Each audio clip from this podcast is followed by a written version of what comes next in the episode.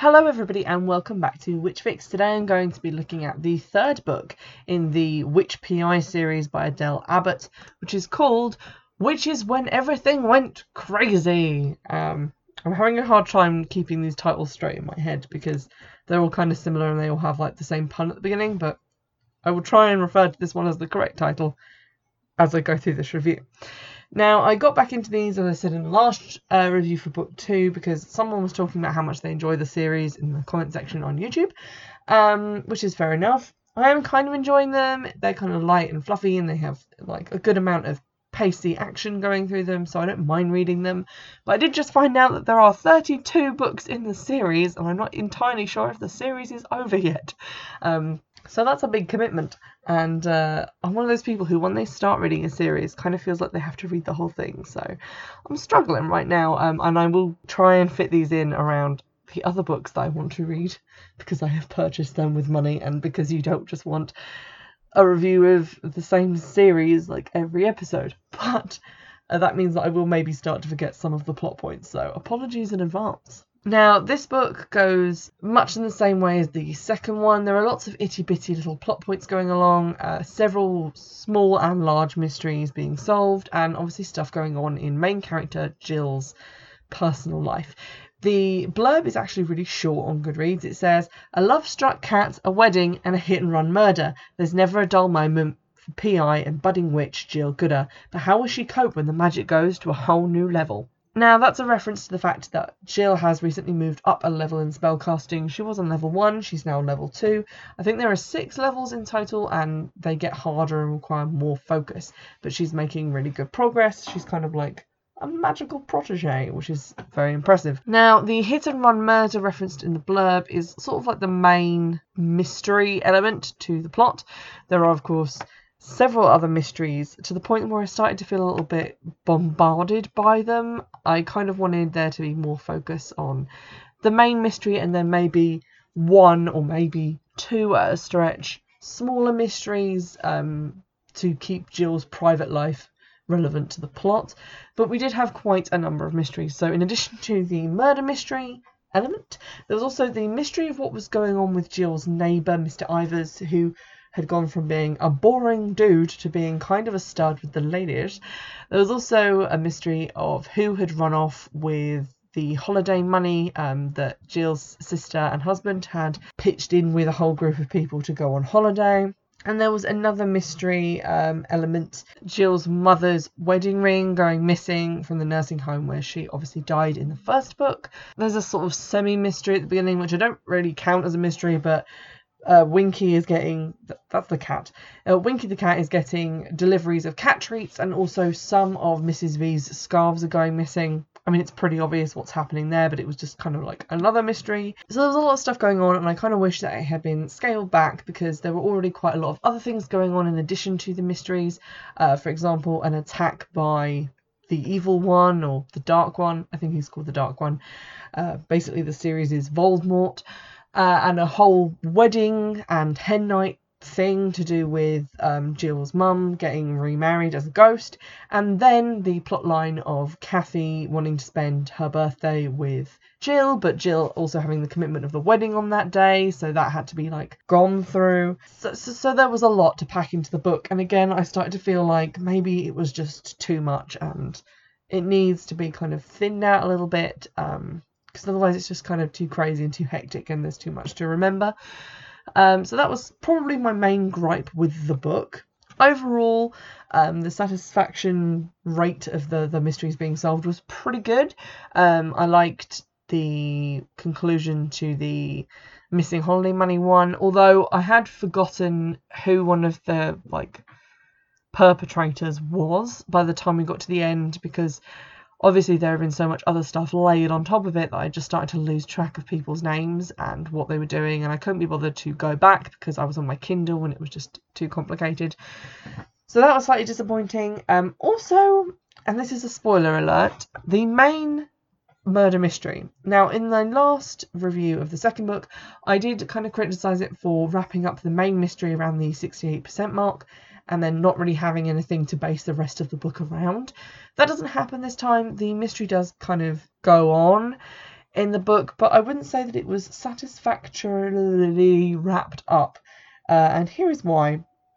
So, what basically happens is a lady who is serving as a judge at a dog competition and does so every time they do it, sort of like the local equivalent of Crufts.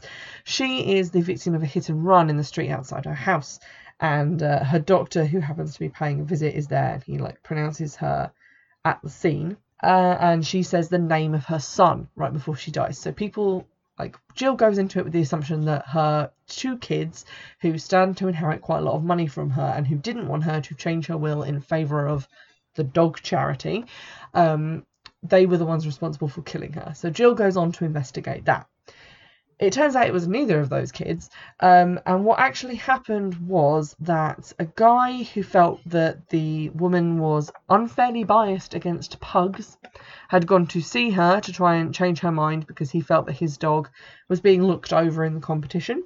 And when he basically tried to bribe her to let his dog go through to like the final round or whatever, she reacted very strongly and said that she was going to turn him in, that he'd be disqualified from the um, competition. And this guy was her doctor, which is why he was actually there.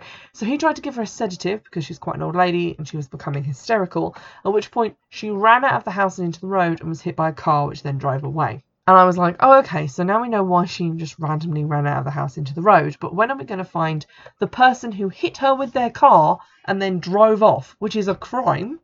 And they definitely were the ones who killed her. But we never find out who that is. There's a little bit of to and froing about whether the guy who sort of chased her out into the street was at fault for her death, which I would say, if his version of events is to be believed, no, because he wasn't like chasing her or threatening her in any way, but she was afraid of him. But she got hit by a car that then just drove off, and they never find who was driving it or where they went to or why they didn't stop. So it, it, it just really irritated me that the actual crime that had been committed wasn't solved by the end of the book. And to be honest, that kind of put a downer on this. And I would say this was probably my least favourite one so far of the three that I've read in the series. The murder mystery is sort of wrapped up and not really spoken about anymore around the 86% mark, which I would say is a pretty good um, point in the story for the main case to be wrapped up. But again, um, what basically happens is it's just Jill uh, talking to her little police detective friend Jack about the, what's going to happen to the guy, the the doctor who chased her out into the street, uh, and then she asks, "What about the car?" And Jack says, "We're still looking for it. I'm not sure if we'll ever find it." That's just all we get. Moving on from the sort of mystery elements to the Jill's personal life elements of the story, um, there are a couple of callbacks to things that have happened previously, like the Beanie Baby rustling, um, and uh, those things are sort of like built into the story and not really plot relevant. Um, but the whole idea of Kathy and her spending the day together on the same day as the wedding was kind of a big thing that was brought up in the previous book, and I was expecting there to be some like ramifications in this, but it actually kind of gets pulled off really well. Um, Kathy doesn't suspect anything. There isn't really any moment where Jill is in danger of being discovered. I was slightly confused because I think we were told in the last book that when Jill goes to Candlefield, time doesn't pass in the mortal world. Yet when she disappears, because um, basically what she's doing is spending the day with Kathy, but occasionally going to the toilet, and that's when she teleports herself back to the wedding in Candlefield. Uh, not telling anyone there that she's also spending the day with Kathy because she doesn't really want to cause a scene. Um, but when she comes back from that, Kathy is like saying, Well, where have you been for so long? And I was confused as to how much time was passing, if it was just passing slower or not at all. Um, I, I couldn't remember how that was meant to work. During all of this switching backwards and forwards and during the wedding, um, there is an attack by the Dark One. Uh, Jill goes to her aunt's house to change into her like wedding reception outfit, I guess, and there are two followers who are like hooded cultists who follow the Dark One in the house who run away when she goes in.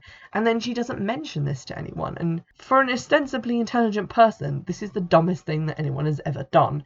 And it kind of annoyed me because Jill seems to be quite a practical character in all other respects. But in this regard, she just kind of went, Oh, I don't really want to ruin the wedding, so I'm not going to say anything. Anywho, uh, so it looks like we're going to see some more direct hunting of the Dark One or more involvement of that in the plot going forwards because after he or she teleports one of Jill's cousins away and then teleports her straight back with the message saying, I can take anyone you love, which is like pretty dark stuff. Um, Jill starts looking into ways that have been trying to find the Dark One and basically trying to come up with new ways because she can't believe that so little progress has been made on this by the magical community. And to be honest, I'm right there with her. I suppose the other main kind of plot relevant thing going forward is that while Jill is continuing her burgeoning relationship with Detective Jack, uh, she's also still kind of got um, the wizard guy from Candlefield on the hook. But at the end of the book, she finds out from her friend, like in the magic police, that that guy has actually been arrested by her before. And to be honest, I kind of think he might be the dark one.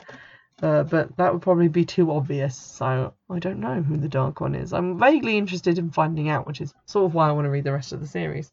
Again, the tone of the book is quite light-hearted in most respects. There's like humour and jokes and things, and I enjoy about 40% of those. The rest I don't really find that funny. I find them a, a teeny bit contrived, but the rest of the time I do quite enjoy it.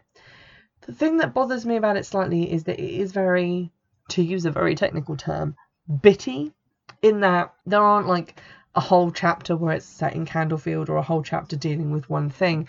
There are chapters, but then within the chapters there are sections with page breaks, and the sections are quite short and choppy. And it'll be like Jill at the office having a laugh with Winky the cat about something stupid that the cat's doing, and then talking to Mrs. V about something stupid Mrs. V's doing. And then it'll page break and she's in Candlefield and she's talking to her cousins who are having another hilarious mishap. And then there's a page break and she's back at um, her office, but now the detective has come to see her, and it's two days later than it was a couple of seconds ago. And it feels very much like someone has written a bunch of like humorous skits and then just kind of sandwich them all together. And I'm not saying that the plot doesn't flow or that the time doesn't make sense because it actually does, which is quite uh, a good aspect of the writing. But at the same time, it does kind of leave you feeling like you are watching like a Mitchell and Webb murder mystery show, like that is just made up of a bunch of different skits or a bunch of different clips of various different episodes that have been sandwiched together. All in all, I think basically everything that I've raised is more so a matter of like my own taste than bad writing. I do think the books are quite well written. They're just not to my specific tastes. So I am kind of enjoying them. I'm enjoying elements of the plot, but I wouldn't say that they were going to be my favourite thing ever. Um, I suppose the only thing that did annoy me slightly was the fact that since the first one, we haven't really had uh, a murder mystery that has been solved satisfyingly enough for me. Um, so I'm really hoping that the fourth book has a mystery that is actually solved and that isn't solved like halfway through the book, leaving us with like nothing to go on with. I do think if they're going to have like if the author's going to bother putting these murder mysteries into the plot instead of just like missing dogs or cheating wives or whatever it is a PI is usually dealing with, then they deserve to be treated with some sense of gravity um, uh, in terms of their involvement in the actual plot, as opposed to just being like something that takes place off screen in between amusing asides with the talking cat and the batty old lady. It just seems like they're kind of fading further and further into the background with each book that I read, which is troubling. I do really want to continue reading the series and find out, you know, who the Dark One is and what all that stuff's leading up to and what's going to happen to the characters that I do like in the novel. And I really like Jill herself as a main character still. I'm slightly put off by there being 32 books in the series because I honestly don't know what could keep it going for so long. Um, but I guess I'll find out or attempt to find out. Um, I think the next installments for it are on the Amazon wishlist, so if you'd like to go ahead and purchase some of those, that would be great. And you can, of course, let me know what you think of the series um, and if you'd like to see more episodes about that series in the comments section on YouTube or by contacting me via Twitter or email, which is in the description box of this episode. Don't forget you can also donate to the Patreon, and uh, that they are usually um, real time videos of me on Saturdays, which go up on YouTube as well. So if you're just listening over on Castbox, go check those out on YouTube uh, for just some fun, witchy content. And in the meantime, I'll see you in the next episode. Bye!